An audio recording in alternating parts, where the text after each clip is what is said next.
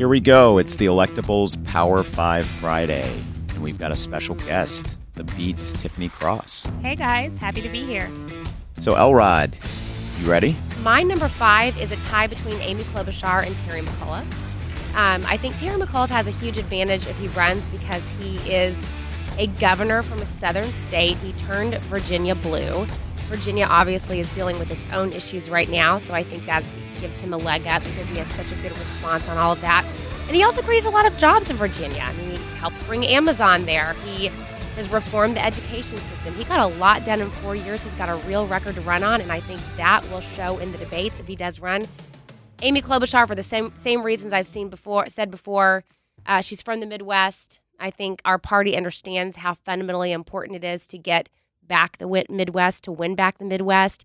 Um, Amy Klobuchar has made it very clear that that's her strategy, that's her lane, that's what she's running on. So I'm going to put both of those in my uh, as a tie for my top five, for my fifth place.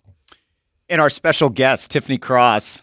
Okay, so do I just I go through all five right now? No, or just start with that number five. Okay, um, Julian is my number five.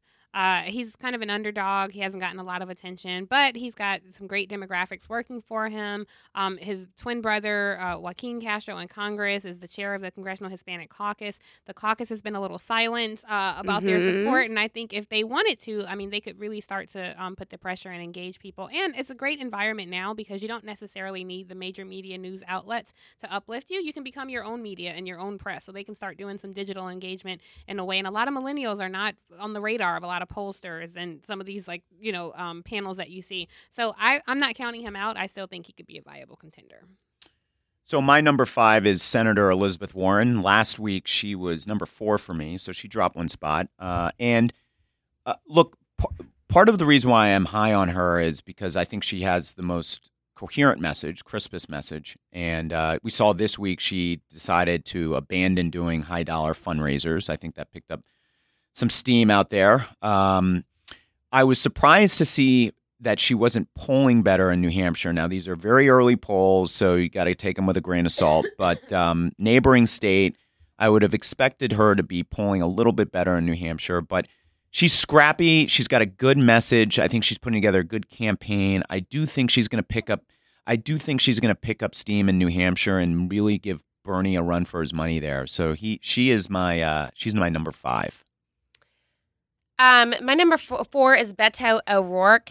But again, as I've been saying all along, that's with the caveat that he needs to get in pretty quickly. If he's going to do this, I think his momentum continues to lose steam every single day that he's not in the race that he gained from the Senate race. Um, he drew large crowds in El Paso with the counter Trump rally. Um, I think that's significant. But again, for all the reasons I've mentioned, um, he's got to get in pretty quickly if he's going to keep this impact going.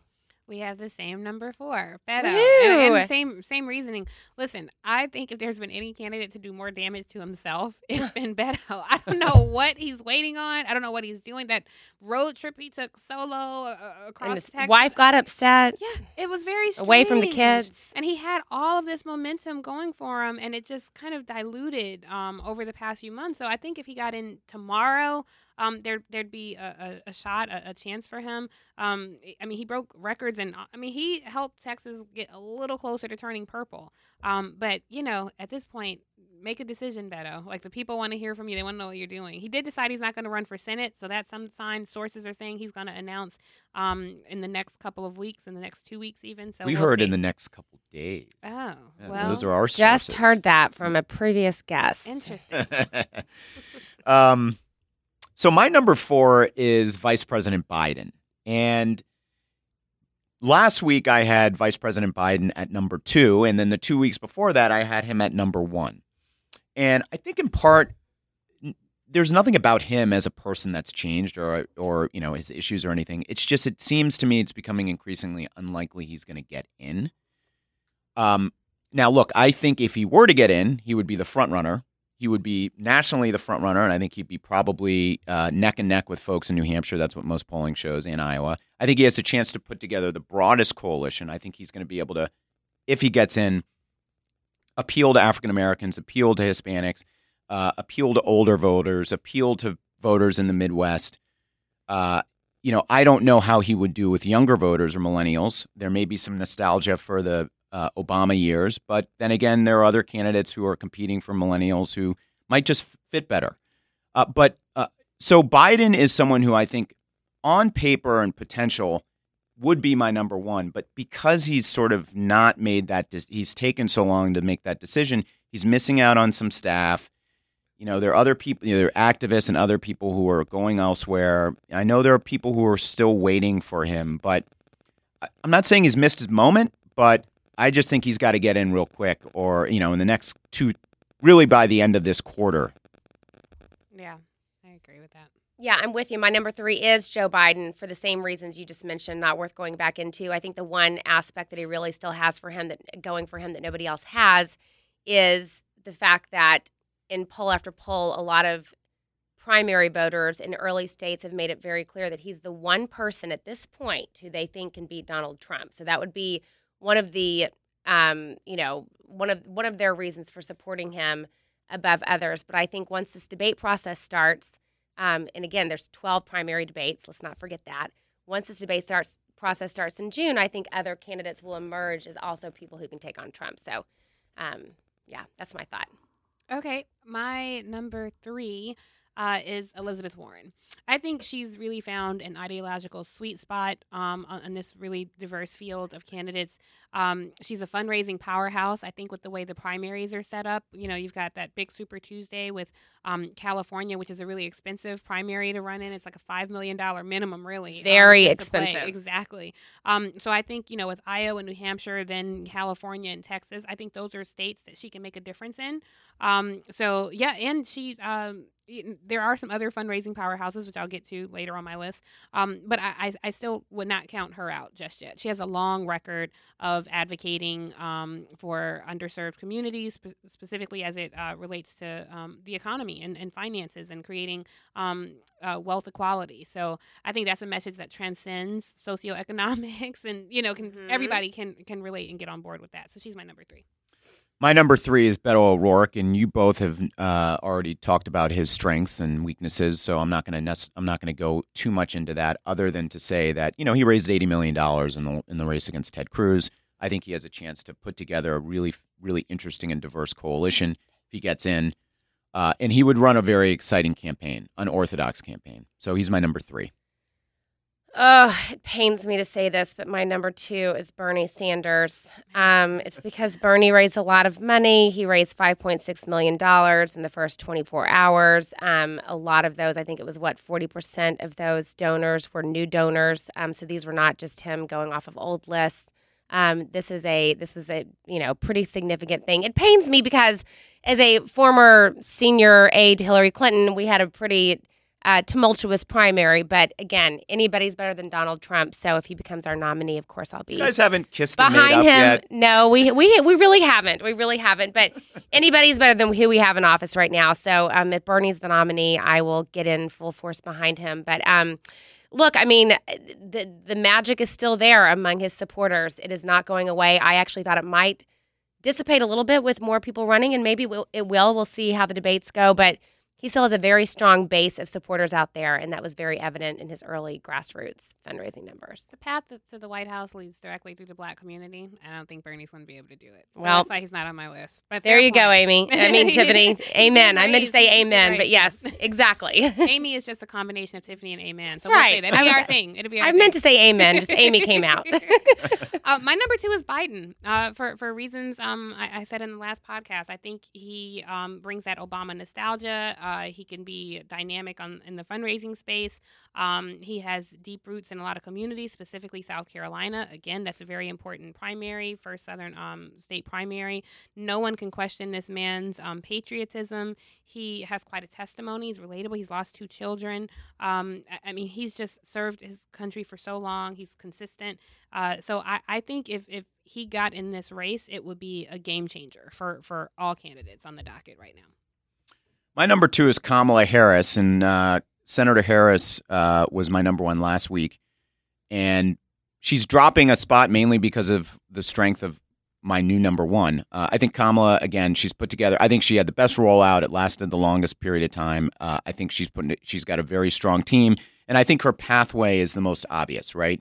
She does better than expected in Iowa. She wins South Carolina. Then goes to Super Tuesday and But wins. she's polling third in New Hampshire right now. That's significant. yeah, so maybe she does well in New Hampshire too.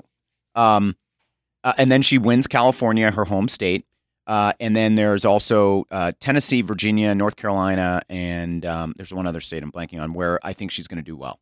Uh, so Super Tuesday state. Super Tuesday states. So that's my um that's my number two. I do think she needs to work on her vision though. I'm not Yeah. quite sure what that what it is. Um, my number one is Kamala. Um, I, for all the reasons Doug just mentioned, the map favors her. She's got charisma. She's got a record. Uh, she can connect with so many different constituencies. She's like a dream candidate. I do think so far she's been a little untested. Um, you know, she's been kind of riding high in the best way possible since she got in. I think she will be, understandably, as any front runner will in the debates. I think she will be attacked by uh, from the far left of the party. From I think Cory Book- Booker will probably go after her on criminal justice.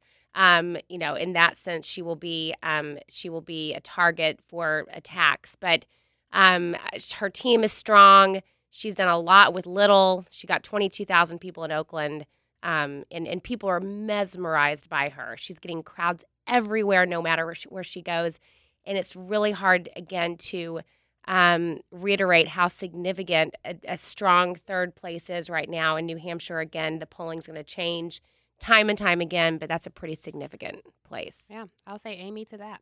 Yeah, Amy, Amy to that.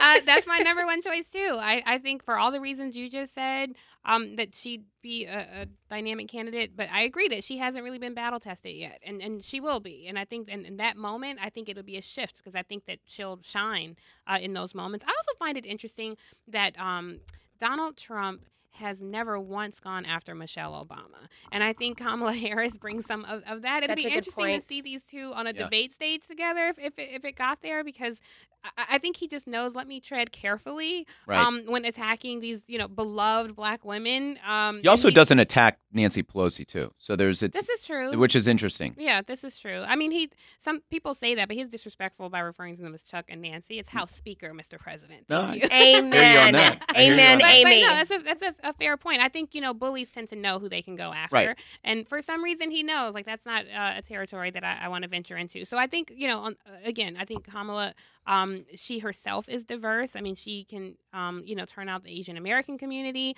uh, as her mother was uh, South Asian, um, and I, I think she has a story to tell. And I think even the criticisms over her prosecu- prosecutorial record are not going to be enough to dwarf the enthusiasm from so many other people around her. Um, she hasn't necessarily been a policy leader. I think a lot of her policy, she's been pushed to the left on some of those things, which isn't a bad thing. She just has to tell her story of evolution. And I think saying, yeah, I didn't necessarily feel this way 20 years ago or my policies didn't reflect them, but this shows that I listen to the people. I'm here to represent your interests. And I've since learned or I've since shifted on, you know, anything from Medicare for all to some of her uh, criminal justice stance points. So she's my number one. It's going to be hard to not have her on the ticket and in a very, you know, div- increasingly diverse country. So uh, I'm, I'm holding strong with her at number one. Amy. Amy, sister. So my number one is uh, Vermont Senator uh, Bernie Sanders. Boo. So here here are my reasons. One, uh, he just ra- he raised in the first week ten million dollars. So he uh, has proven that he can tap that machine again, and he's got he's also raised a lot from new uh, emails, which is something that um, we discussed earlier. He's also leading New Hampshire, although his support has dropped in half from what he won New Hampshire at at 2016. So um, right now, and I, you know, look, he he knows what his message is. He knows he's he knows uh, he knows um, you know what he wants to say. It's authentic, and um, he's my number one. She stands alone. For Adrienne Elrod and our guest Tiffany Cross, I'm Doug Thornell. Thank you for joining uh, the Electables, and we'll see you next time.